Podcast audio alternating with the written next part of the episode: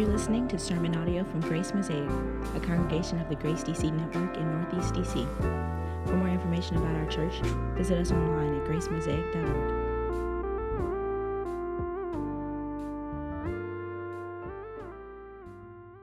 About a week ago, one of my dear brothers in the ministry tragically and unexpectedly lost his wife. So earlier this week, our pastors cohort, we have a small group uh, for pastoral accountability and mutual support. Our pastors cohort traveled down to Tyler, Texas, in order to help our brother Ben to bury his wife Rachel in hope of the resurrection. And together, each of us in the pastors cohort took part in leading the two services the funeral service and the graveside service. And Ben asked me to preach the service. And it was a heartbreaking but beautiful service. And it was packed. There were like 600 people there who came to show their love and support for Ben and his family. And after the service, we went outside the church and we prepared to move toward the graveside service uh, and, and we were going to have a police escort. And we jumped in the van together, our pastor's cohort. We jumped in the van together, and we were at the front of the, of the line, um, right behind the hearse. And the police uh, then led us out, and we had about a 30 minute drive to get to the graveside. And when we first started out on the road, I, I, looked back through the back window, and it looked like there was a seemingly endless line of cars that were in the procession following us to the graveside. But right after this, there was something absolutely striking and beautiful. This feature of East Texas culture that blew me away. As we were driving on this 30 minute drive to the graveside, I started to notice that the cars in the oncoming traffic were stopped. And at first, I thought it was because there was a lot of traffic because of the police escort that was stopping at intersections and creating a way for us. But what I soon realized is that it wasn't because of the traffic. One of these features of East Texas culture is that whenever people see a funeral procession coming, the people who are on the other side of the road, they stop their cars in acknowledgement. And many of those people actually got out of their cars and they put their hands over their heart as the procession came past. 30 minutes, there was not a single car that didn't stop. And there were workers on the side of the road who were doing their everyday blue collar work. And right in the middle of their work, when they saw the people who were in pain coming, they stopped. They would take off their hard hats and they would put them across their hearts. It was as if the entire community was communicating to this procession of hurting people We see you in your pain, we're sharing in your sorrow, and we're compassionately standing with you as your community. It made me think about the fact that we live in a very busy and distracted and selfish culture. But as I beheld this beautifully moving expression of East Texas culture, it struck me that this is exactly the kind of counterculture that we are to foster in God's church. When people are suffering and heartbroken, when people are struggling and in despair, when people are overwhelmed by pain and loss, the church is to be the kind of community in which every single person stops to show signs of solidarity and care. The church is to, to be the kind of people that communicates to those who suffer we see you in your pain, we're sharing in your sorrow, and we're compassionately standing with you as your community. In our text for today, we see that this way of life this way of being was crucial to the mission of the early church. And if we're going to be faithful and fruitful in the mission that God has given to us, then we must embrace the demands of love and we must embrace the demands of mission. These are our two points for today the demands of love and the demands of mission. So let's look at our first point the demands of love. Now, when we come back into texts like the book of Acts, we often look at the early church with a set of rosy colored glasses, a sort of way of looking at the early church where we don't really see the, the real life issues that were going on, but this was indeed real life. And in this text before us, we see a cross cultural tension arise in the church. And I want to frame this up for you a little bit. When Israel was exiled, according to the word of the Old Testament prophets, the Jewish people wound up scattered to different places that were far away from their home in Israel, far away from Jerusalem. These were the Jews of the diaspora. And they maintained their faith in the Lord, even though they had been scattered from their homeland.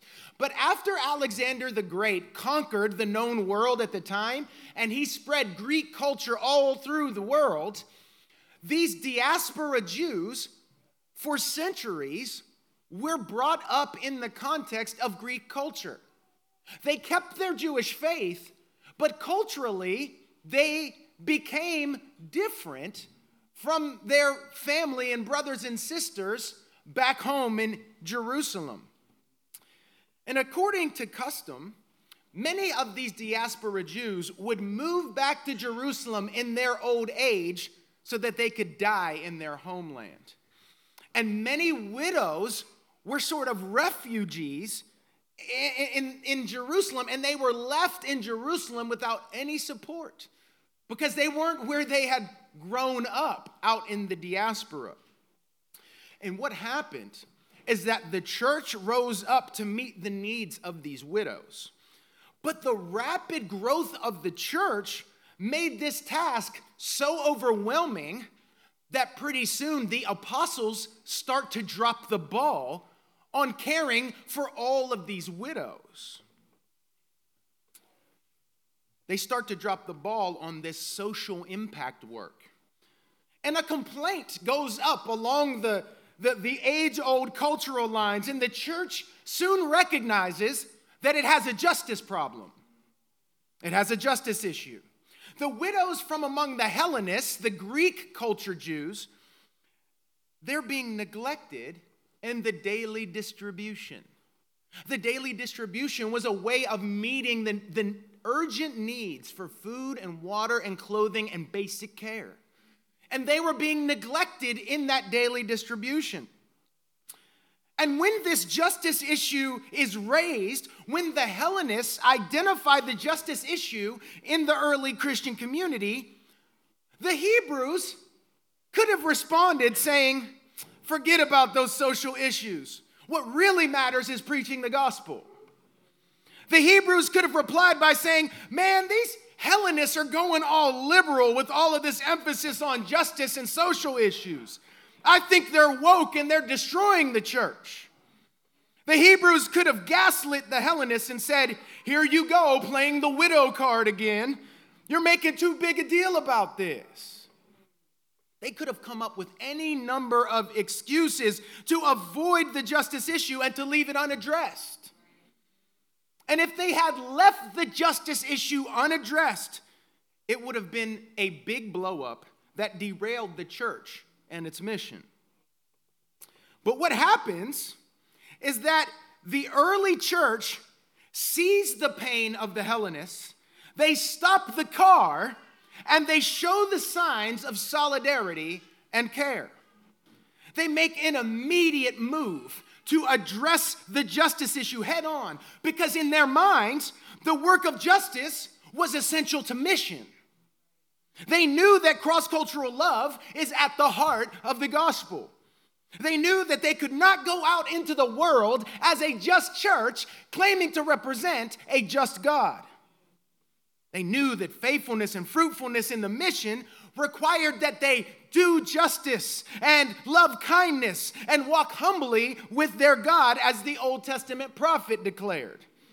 They knew that both word and deed were indispensable to the mission that God had given them. And they refused to neglect either of these important expressions of Christian ministry, word or deed.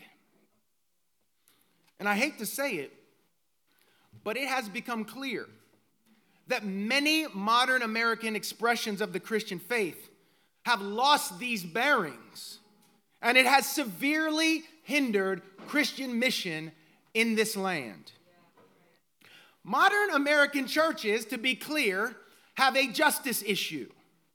And far too often, when these issues are raised by people of color or women and others suffering under injustice, the reply that comes back from majority culture Christians is forget about those social issues. What really matters is preaching the gospel. Far too often, Christians respond to the cries of the hurting by saying, Man, these people of color and these women are, are going liberal with all this emphasis on justice and social issues. They're going woke, and I think they're destroying the church. It's often the case that Christians in positions of power and influence gaslight the marginalized and say, Here you go, playing the race card again. Here you go, getting political again. You're making too big of a deal about these things. They actually are more angry at the exposure of injustice than they are at the actual injustice. And by the way, those who say you're getting political are no less political. Their politic is status quo because they're in a position of benefit. We have to see with clear eyes this is not the time for holding back the truth. The mission of God is at stake in the life of justice for the church. And our mission will be impacted by how much or how little we are aligned to this kingdom priority. And what I'm suggesting is we need to look at the first century church to get some clues about how this can take shape in our modern church. Time and time again, y'all, we see that American Christians have come up with more creative ways to avoid injustice than they do to address it. We leave the issues unaddressed. And because American Christians often leave justice issues unaddressed, we've witnessed blowups that have severely hindered Christian mission. Our calling as the apostles and the early church demonstrates for us is to make immediate moves to address justice issues head on because we have the mind of Christ. And we understand the work of justice to be a central aspect of the mission. We know that cross cultural love is at the heart of the gospel. We know that we can't go out into the world as an unjust church expecting that we're going to faithfully represent a just God. We know that faithfulness and fruitfulness in the mission require that we do justice and walk humbly with our God.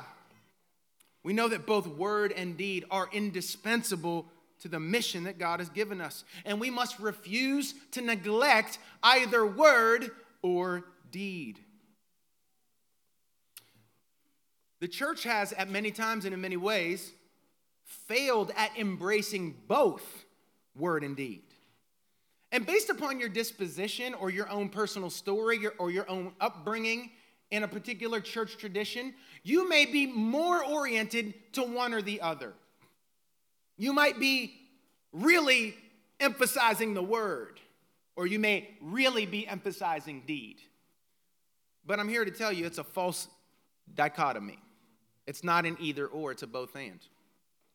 But let's think about for a second what it means if you fall off the horse to, to either of these sides. All word and no deed all word and no deed undermines the weight and truth of the Word of God. It's bad theology, actually, because it represents a disembodied spirituality, like the human person is a brain on a stick.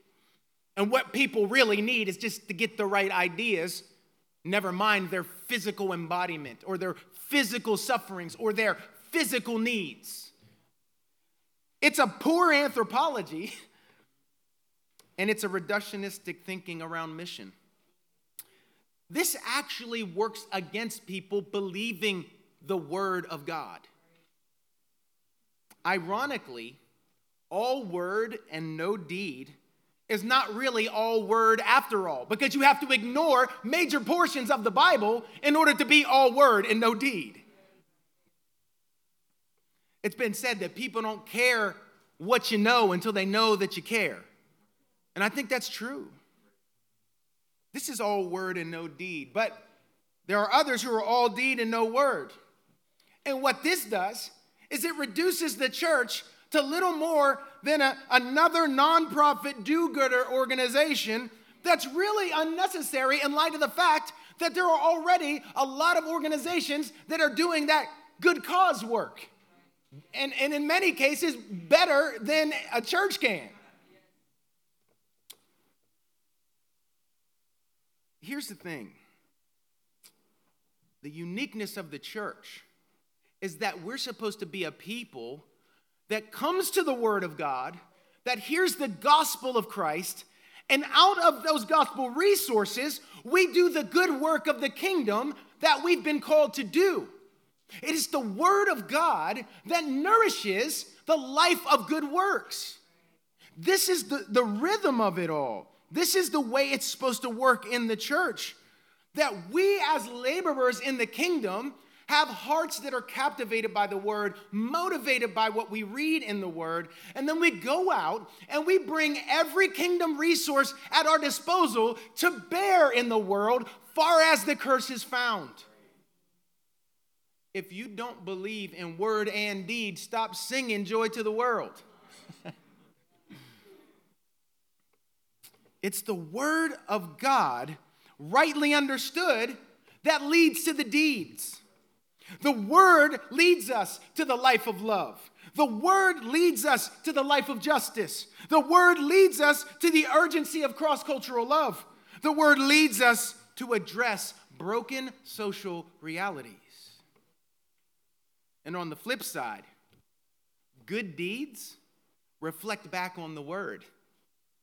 Good deeds reflect back on Jesus and show the difference that he makes in an individual's life, in, in a community's life, in a social reality. Jesus can make a difference. Good deeds serve as a hermeneutic, as an interpretive lens for our neighbors by which they can come to understand who the Christian God is and what the Christian life is all about. And we must never, ever, ever, ever lead our neighbors to believe that God has nothing to offer the marginalized and the sufferer. He offers both word and deed through his community. The word of the gospel is the announcement of what God has done in Jesus Christ to rescue his creation from sin and to restore his creation. And when you are rescued by hearing and believing this word of good news, it's no weak and tepid truth that has entered your heart.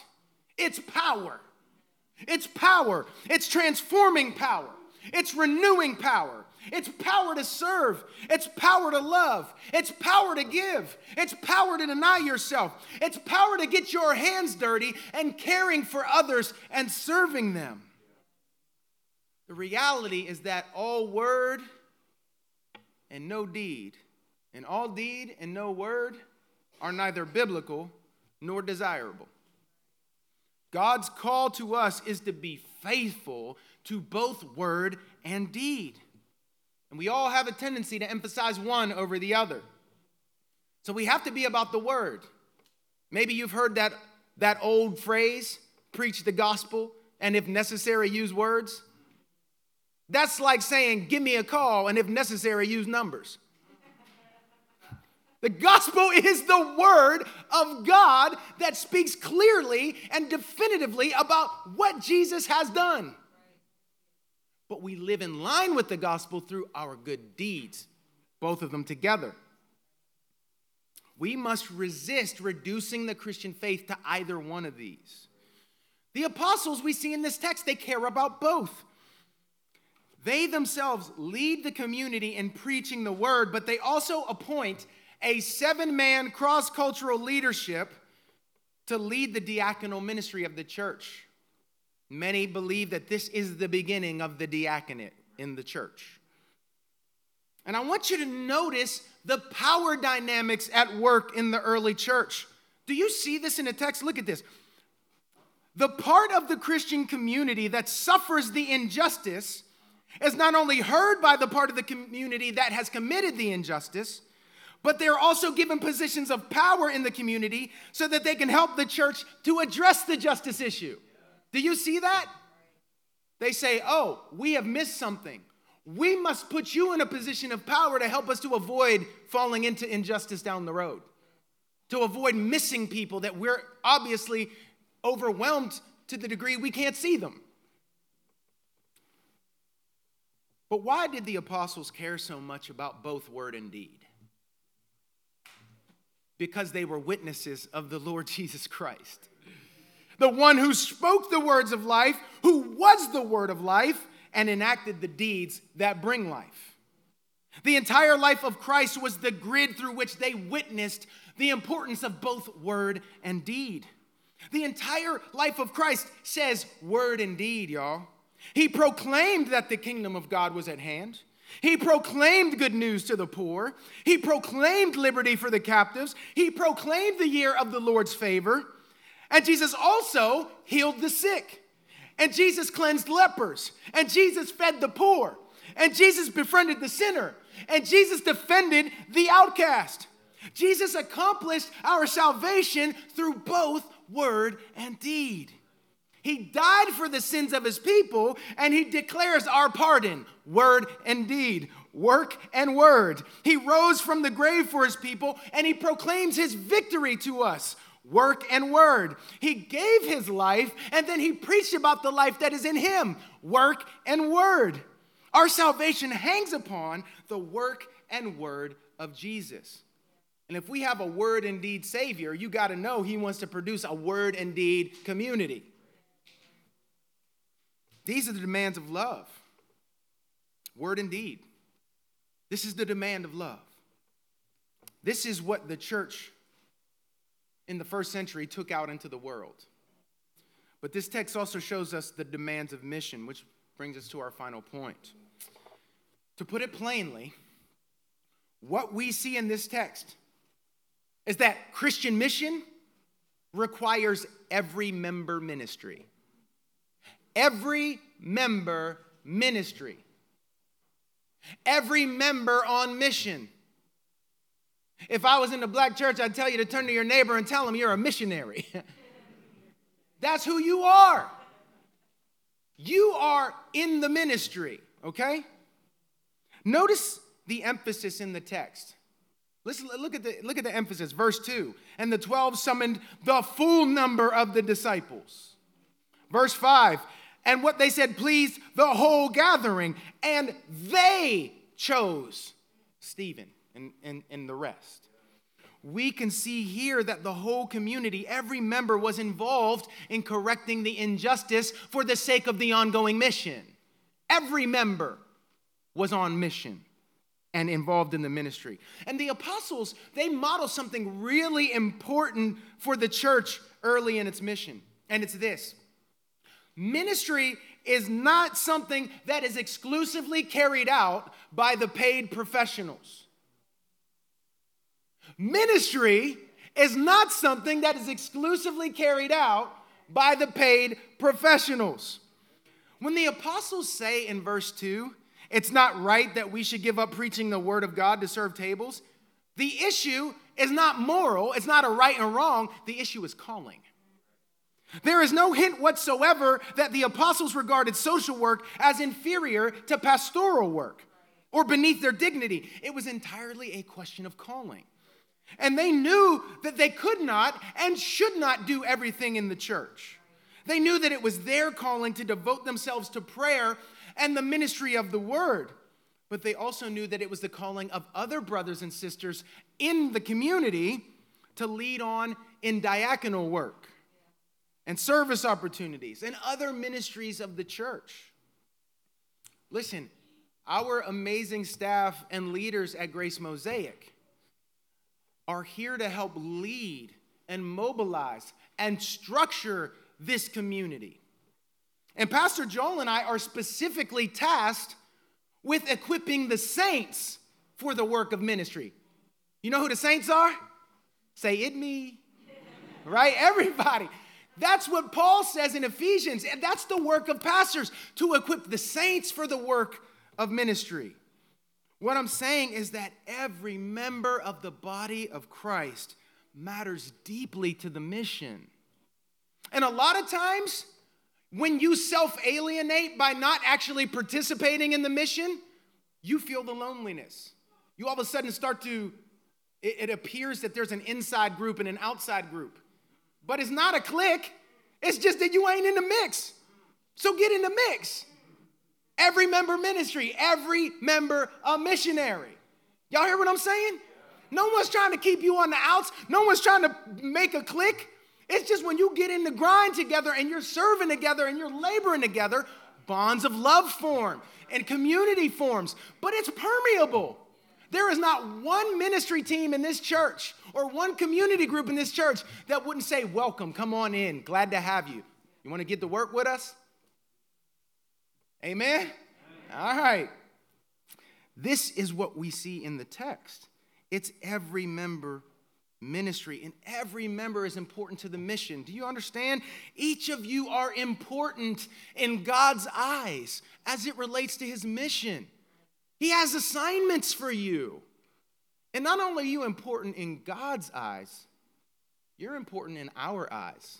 Can I tell you that the leadership of this church loves you and sees you and wants to help mobilize you? Not just for the work of mission with respect to our neighbors, but for your own joy and for your own growth in grace. You know, there are some times where you have personal life problems and you are like so inwardly focused and so self referential that you don't realize that the issues going on won't actually be resolved by more navel gazing.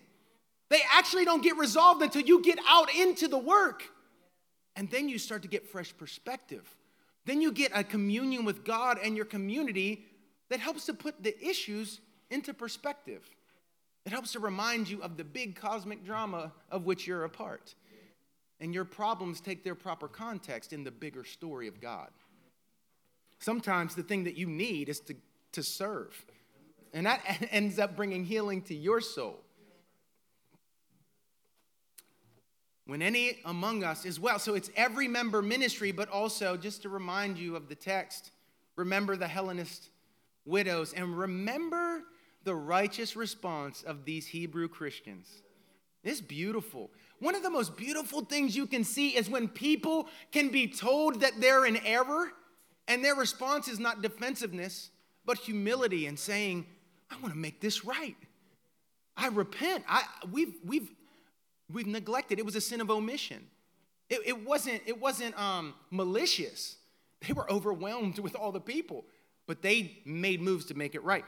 Not only does this text show us every member ministry, but it shows us that every member of the body counts. And when any member in our midst, anyone in our community is hurting, we're all supposed to stop our car, get out, and show the signs of care and solidarity. Let me put it to you like this Have you ever late at night been walking in the dark in your bedroom or something like that and stubbed your pinky toe?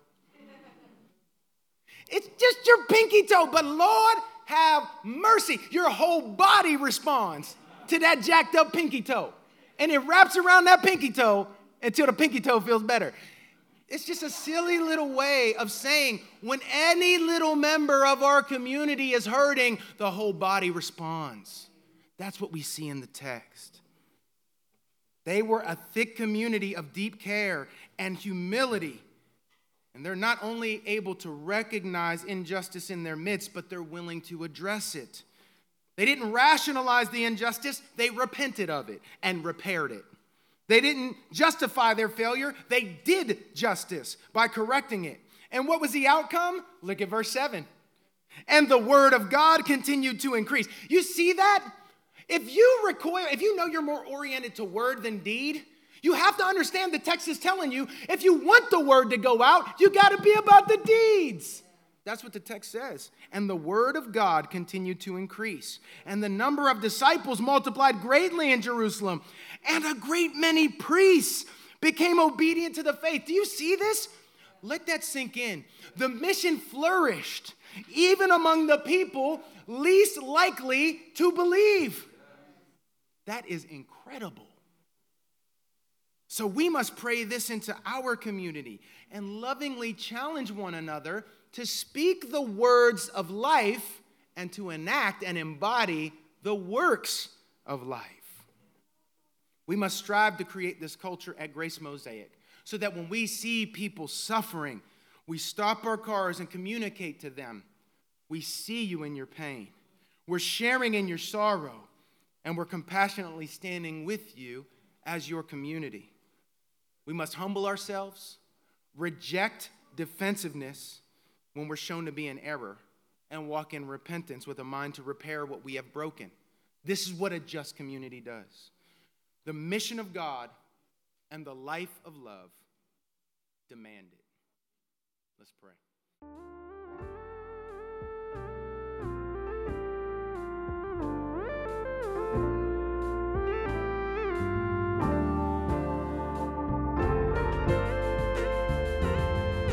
Listening to this podcast from Grace Mosaic.